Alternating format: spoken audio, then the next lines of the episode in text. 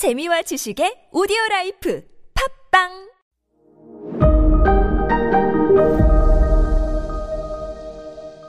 네, 여러분 안녕하십니까? 역사 스토리텔러 선 김인사 드리겠습니다.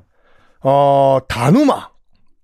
다누마 쇼군이 집권을 한 1767년부터 20년 동안이 다누마 시대인데 여기서부터 에도가 어떤 소리가 들려요, 여러분들? 전 들리는데. 앙! 바로 에도 막부가 망하는 소리가 들리죠. 이때부터 망해요. 아니, 대놓고 뇌물, 일단 뇌물부터 받으면 안 돼, 누구든지요. 근데 이 다누마 쇼군이란 이 삐삐은 뇌물을 장려했어요. 공식적으로. 나에게 뇌물을 바쳐라. 그러면 공직이 내려갈 것이다.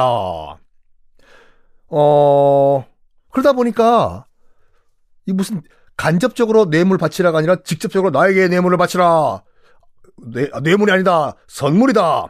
그러니까 뭐 이 다누마 쇼군이 살고 있는 집 앞에는 문전성시를 이루면서 뭐 이 선물, 이 선물 막 갖다 바치는 거예요.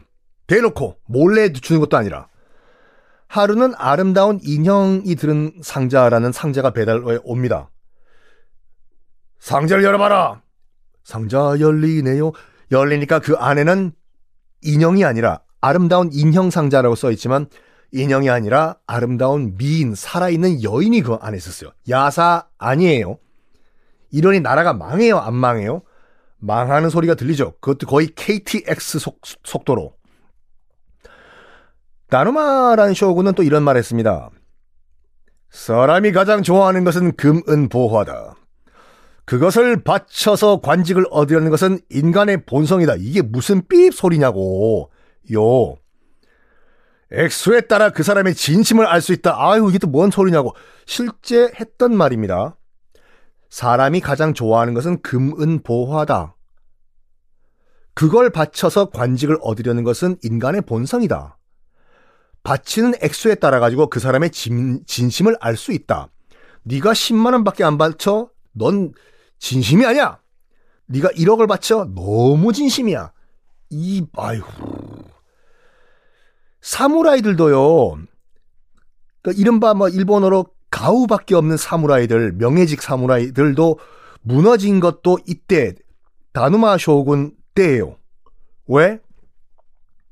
영주들이 다이묘들이 살아남으려고 뇌물 바치니까 돈이 없지 않습니까? 월급을 줘야 되는데 밑에 있는 사무라이들한테 월급을 안 줘요. 못 줘, 못 줘요. 왜냐면 다이묘들도 다 자, 있는 돈 다 쇼군한테 갖다 바쳐야 되니까. 그러면 그 어, 사무라이들은 뭘 먹고 사냐? 자기들도 먹고 살아야 되니까 뭐 하냐면 고리 대금업자들로 막 빠집니다. 예. 러시 앤 캐시가 된 거예요. 산와, 산와, 산와머니를 사무라이들이 한 거예요. 그나마 그거를 하, 하면 그나마 먹고 살고 살겠죠. 나중에는요, 그냥 아이 뭐 아이와 뭐, 안에 사무라이 자리, 그 무사 자리를 돈 받고 팔아요, 그냥. 나 다 필요 없고 무슨 뭐 명예직이고 다 필요 없고 그냥 돈이 필요하니까 어이 너 일로 와봐. 너 칼 쓰고 싶지? 왜냐면 칼은 사무라이들만 쓸 수 있다고 말씀드렸죠. 너 그 곡괭이 놓고 너 칼 잡고 싶지? 내 칼 너한테 줄 테니까 사. 난다요.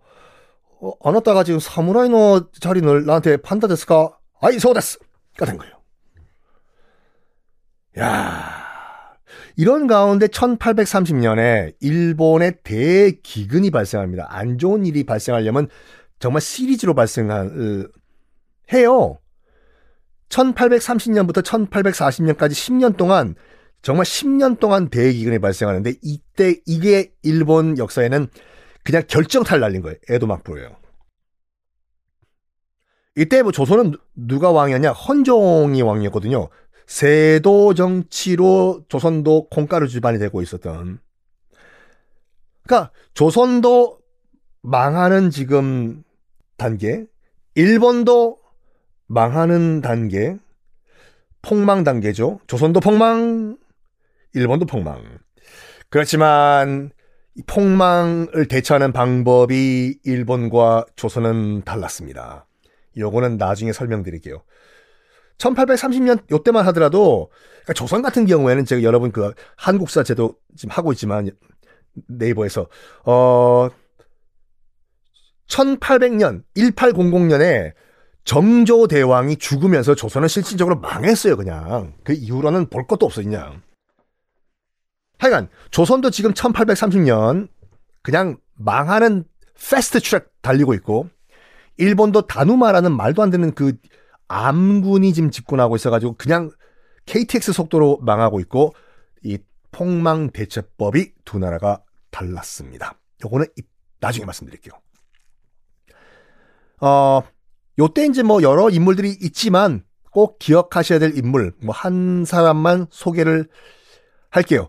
오시오 헤이하치로라는 일본 유학자가 있었습니다. 그렇죠. 일본도 유학자가 있었겠죠. 과거 시험은 없지만 하늘천 따지 논어 공부하고 이리요 이리요 시오 오시오 헤이하치로 어 굉장히 일본인이지만 괜찮은 사람이었어요. 백성들이 굶어 죽는 거는 나는 못 본다. 내가 비록 논어, 공자를 연구하는 사람이지만 내가 붓을 놓고 내가 일어나야 되겠다. 라고 생각을 합니다. 그리고 1837년에 한참 일본이 대기근으로 사람 막 죽어나갈 때 유학자로서 성리학을 공부한 나로서는 세상의 불의를 못 본다. 라고 선언하고 일단 관청 창고로 가서 이 창고에 있는 쌀 다 풀어가지고 굶어 죽는 백성에게 나눠줘라. 라고 요구를 해요. 당연히 관청에서는 난다 말해요. 에? 참 그런 거 보면 일본어로는 욕이 참 없어요. 음. 중국어로도 여기 좀꽤 있고, 어, 그러니까 주변에 있는 외국인들한테 물어보니까 우리나라처럼 욕이 찰지게 많은 나라가 없대요. 우리나라는 욕을 만들어내면 되잖아. 내 마음대로 창의적인 욕을요. 일본 욕이라고 해봤자 빠가야로, 빠가야로는 그러니까 욕이 욕, 욕, 욕이죠. 그렇죠. 돌대가리니까. 그 다음에 칙쇼. 칙쇼가 가장 심, 심각한 욕이라고 하죠.